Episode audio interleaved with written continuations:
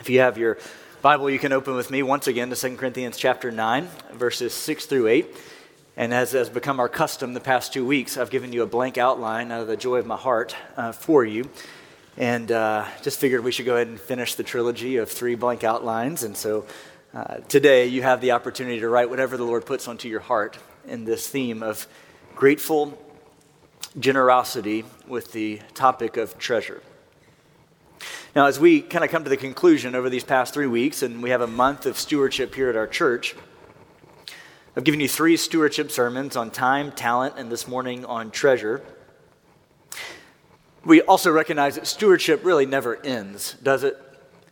You don't come to the end of this and say, thank goodness Mark is done talking about stewardship. We can finally get an outline again and go on with our lives. No, we, we always recognize that day in and day out, we have been called to steward the seasons and times and places that God has put and entrusted to us well. Uh, we don't just end this season and then say, well, we're done with stewardship, we're done stewarding our stuff, we're done stewarding our seasons. No, we recognize that even though the stewardship season at our church may be coming to an end next week,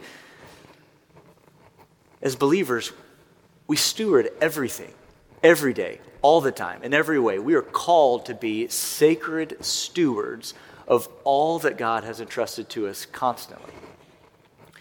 So while we kind of come to the conclusion of this stewardship season next week, we recognize that as believers, we continue to press in to be good stewards of all that God has entrusted to us.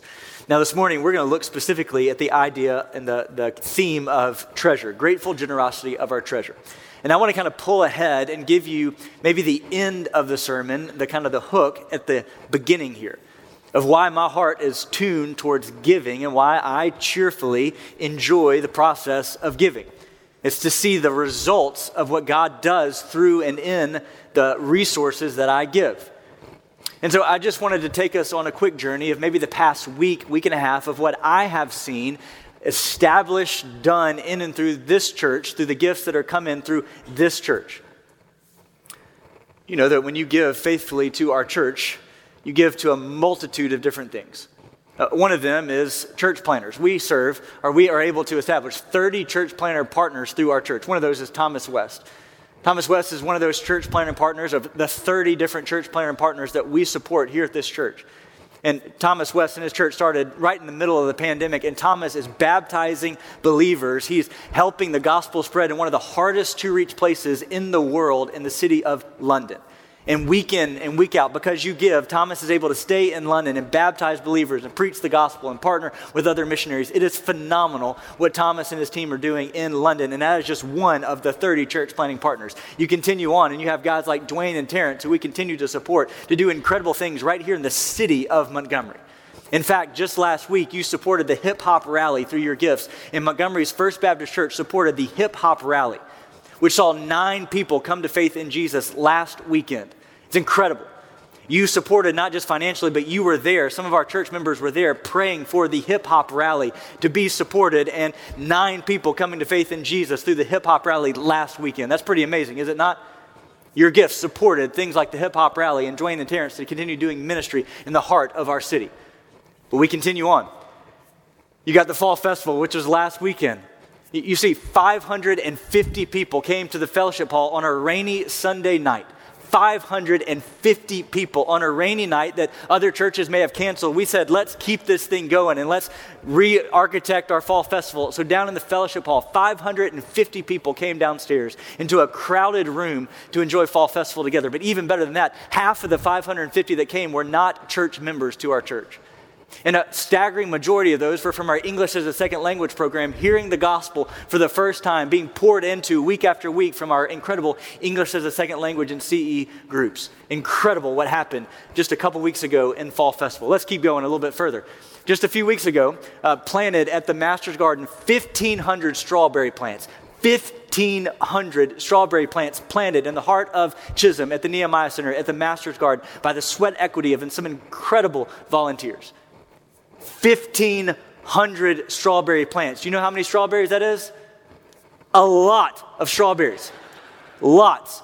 And it's amazing that those strawberries are not just planted, but they're grown, and the fruit of which would help our caring center meet the needs of people and go out to our community and spread out so the gospel can be given through a strawberry plant. It is remarkable because you give to First Baptist Church what happens through your time, talent, and effort at the Master's Garden. But let's keep this train going.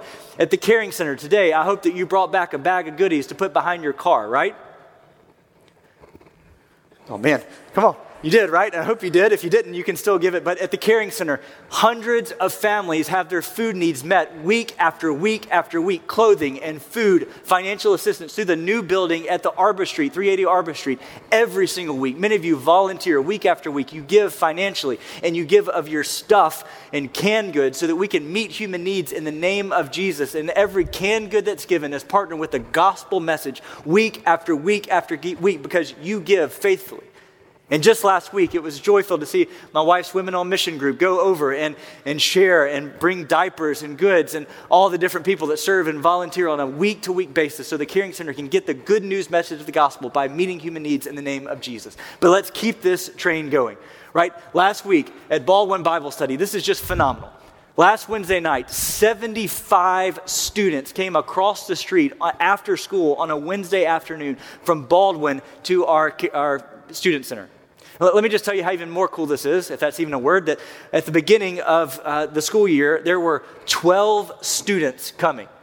After the fire and after the pandemic, we had to stop Baldwin Bible Study. So the first week back, 12 students came to Baldwin Bible Study. And last week, over 75 students trickled their way from Baldwin over across the street into our student center. And because you give to First Baptist Church, we can open our church to Baldwin to share the gospel week after week.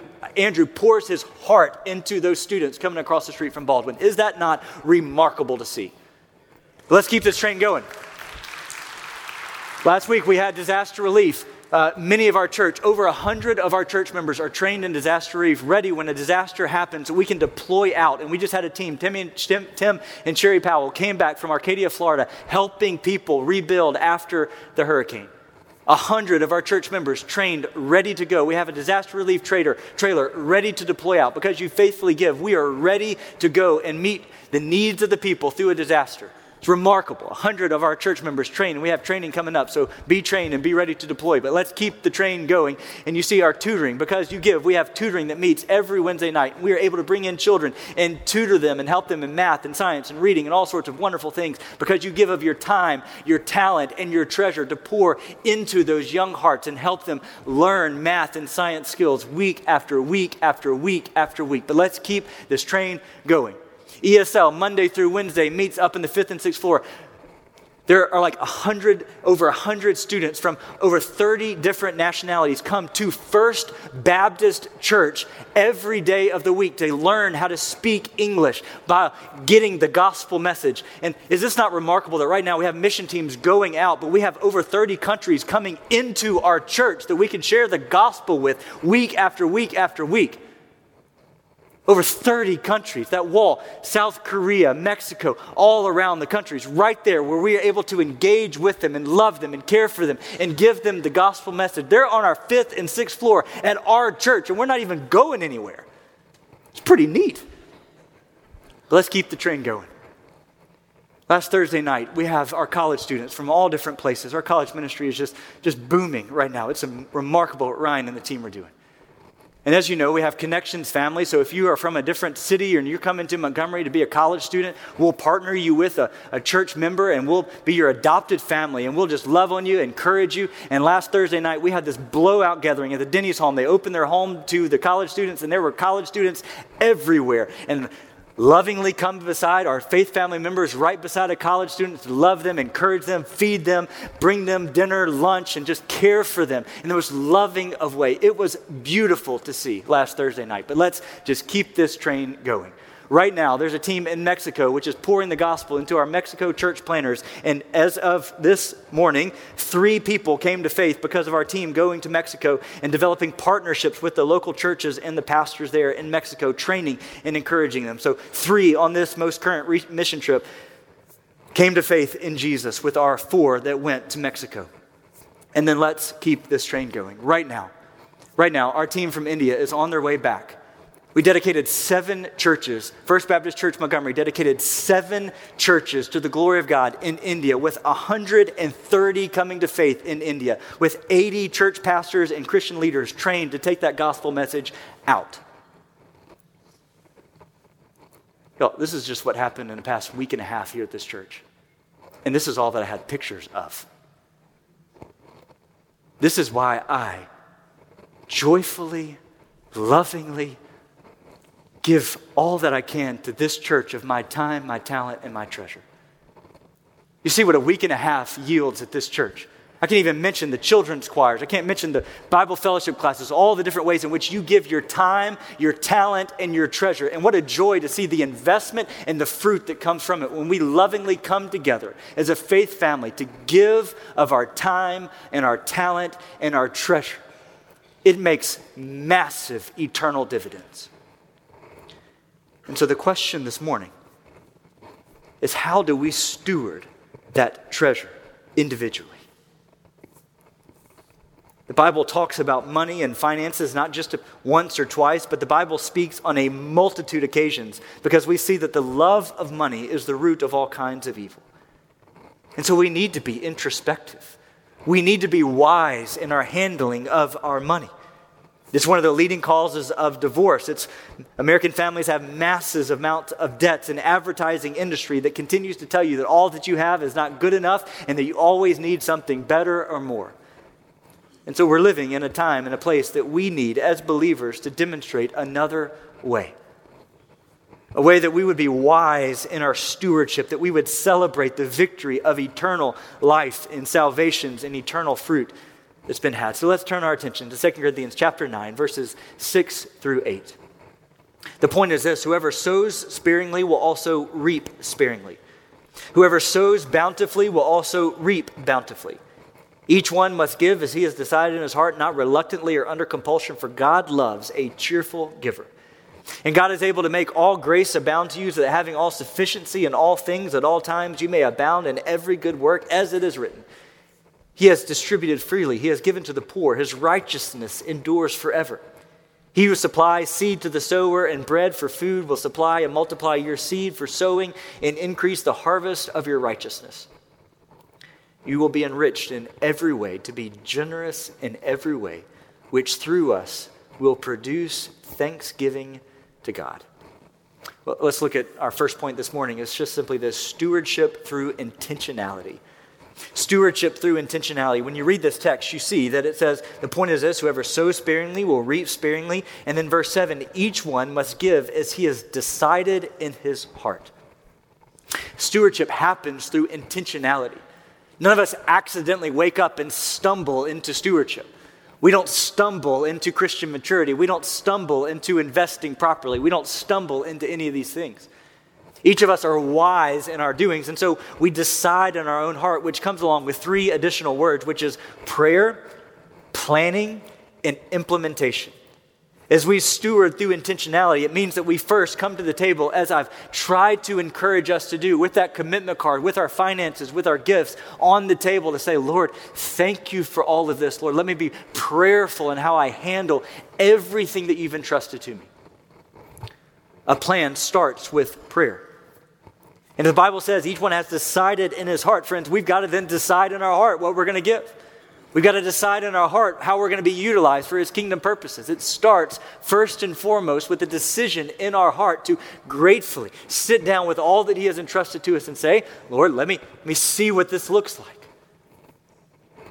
I think a mistake that we make is just simply to believe that it'll just happen organically, it'll just happen naturally. But you see, scripturally, we decide in our heart through prayer, through planning, and implementation.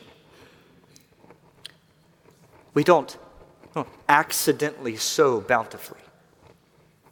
We don't accidentally stumble into our Christian maturity. We don't accidentally stumble into a wise stewardship of our time, our talent, and our treasure. It is an intentional decision that we make. We steward the gifts that God has given us with intentionality, with focus, with prayer, and with planning. If we're not careful, we can look down and see that all of our time has been spent, all of our money has been spent, and all of our treasure is just gone. But if we're not prayerful, if we're not intentional with our planning, friends, then we will look back and see that we have wasted a good chunk of our intentionality in our time. But stewardship, first and foremost, starts with intentionality. But second, stewardship sees gain rather than loss. Stewardship sees gain rather than loss. If you continue on, it says, not reluctantly or under compulsion, for God loves a cheerful giver, is how each one should decide in his heart. Now, I'm not much of a planter or a gardener or any of these kind of things, but I do know that if I were to go today and go to the store and pick up some seed, and if I were to till the garden and till the soil and get it ready, if I went and planted those seeds, I would guess that I would not lay in bed at night saying, Man, I, hate that I lost those seeds. I spent a lot of money on them. Man, I probably shouldn't have planted those seeds. I probably should have kept them. Oh, man, should I go dig them up? Hmm. No, we don't see the planting of the seeds as a loss of the seed. We anticipate and look forward to the fruit of the planting of the seed. In the same way, when we give of our time, our talent, our treasure, we don't see those things as a loss. We see it as a look at this kingdom gain that is to be had. That's why, as I look at these screens and I saw these pictures, it is a joy thinking about the money and the tithe that I give to our church and seeing the fruit that it yields. When I invest in souls through intentional discipleship, I don't think about it as a waste of my time. I think about who that person is going to become when I lay in the bed and I'm reading a book to my son, I don't think about, man, think of the, all the other things that I could be doing with my time. I think about what a joy that it is to invest in my son and my daughters for who they will become. Stewardship sees gain in what we do rather than a loss of our resources. When we give, we see the fruit, the eternal fruit, and the dividends that it'll pay eternally when we continue to give and focus on our intentionality as a gain rather than loss. And then stewardship, number three, starts and ends with gratefulness. Stewardship starts and it ends with gratefulness. Now look at look again with me in verse 7. It says, For God loves a cheerful giver. God loves a cheerful giver. Now I, have I've heard kind of that there's a cheat code here in the scripture. When we talk about tithing, there's, there's a little bit of a cheat code. I heard recently that somebody uh, had read this passage and they said, Well, here's the deal. I got a, a bonus uh, at my job, it was $1,000. And I found that I was going to give 10% of that, but I couldn't do it cheerfully. But I can really cheerfully give five bucks, and I am super cheerful. And so, if cheerful giver. God loves it. So five bucks, boom, boom, everything's good, cheerful, super happy about it, pumped, five bucks. And at times, I think that take this verse and just say, if God loves a cheerful giver, I'm only going to give to the point that I'm no longer cheerful. And when I bump against that line, I don't get credit for it eternally anyway. So, pretty good, right? Right? If, if God only loves a cheerful giver, as soon as I hit that line, as soon as I hit it, boom, there's my number. I'm done.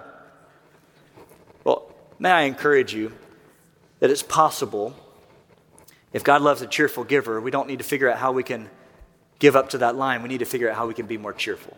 At the end of the day, if stewardship starts with gratefulness, we need to learn how to grow in the cheerfulness of our giving. And so, to do that, let me just give you two quick points and then we'll call it a morning. Growing in cheerfulness and giver starts and ends with gratefulness. You see in verse 11, you will be enriched in every way to be generous in every way, which through us produce thanksgiving to God. Friends, gratefulness is the antidote to a lack of contentment. Gratefulness is the antidote to greed. Gratefulness is the antidote to so many ills of our flesh. It's gratefulness. You see, Scripture tell us in Philippians chapter 4, when we pray, how do we pray? With a heart of thanksgiving to God. You see, the, the thread of thankfulness is woven throughout the entirety of Scripture, that when we have a struggle, we go to the Lord in thanksgiving. As we come to this season of thanksgiving, our hearts should be already in tune to thanksgiving. And so, when we need to grow in cheerfulness and giving, it starts with first and foremost being grateful for all that the Lord has done in and through and around us. We will be enriched in every way, to be generous in every way, which through us will produce thanksgiving to God. As believers, we should be the most thankful people on the face of the planet. As believers, we should be the most thankful people on the face of the planet that God has taken us, sinful people, and He has given us life eternal. And we didn't pay a cent for it. As believers, we should be the most grateful people on the face of the planet. So, growing in cheerfulness means growing in gratefulness, but it also means growing in eternal perspective. Our goal is to grow in our eternal perspective, that we would give, that we would go, that we would share, that we would be generous with all that we have because we recognize that we are storing up our treasures not here on earth where moth and rust would destroy, but we are we're storing up and laying up treasures in heaven where neither moth nor rust destroys and where thieves do not break in and steal. Because we recognize that where our treasure is, there our heart will be also. We look at the eternal perspective, we look at the eternal in mind. And this, this means whole life. It means stewardship of everything that God has entrusted to us.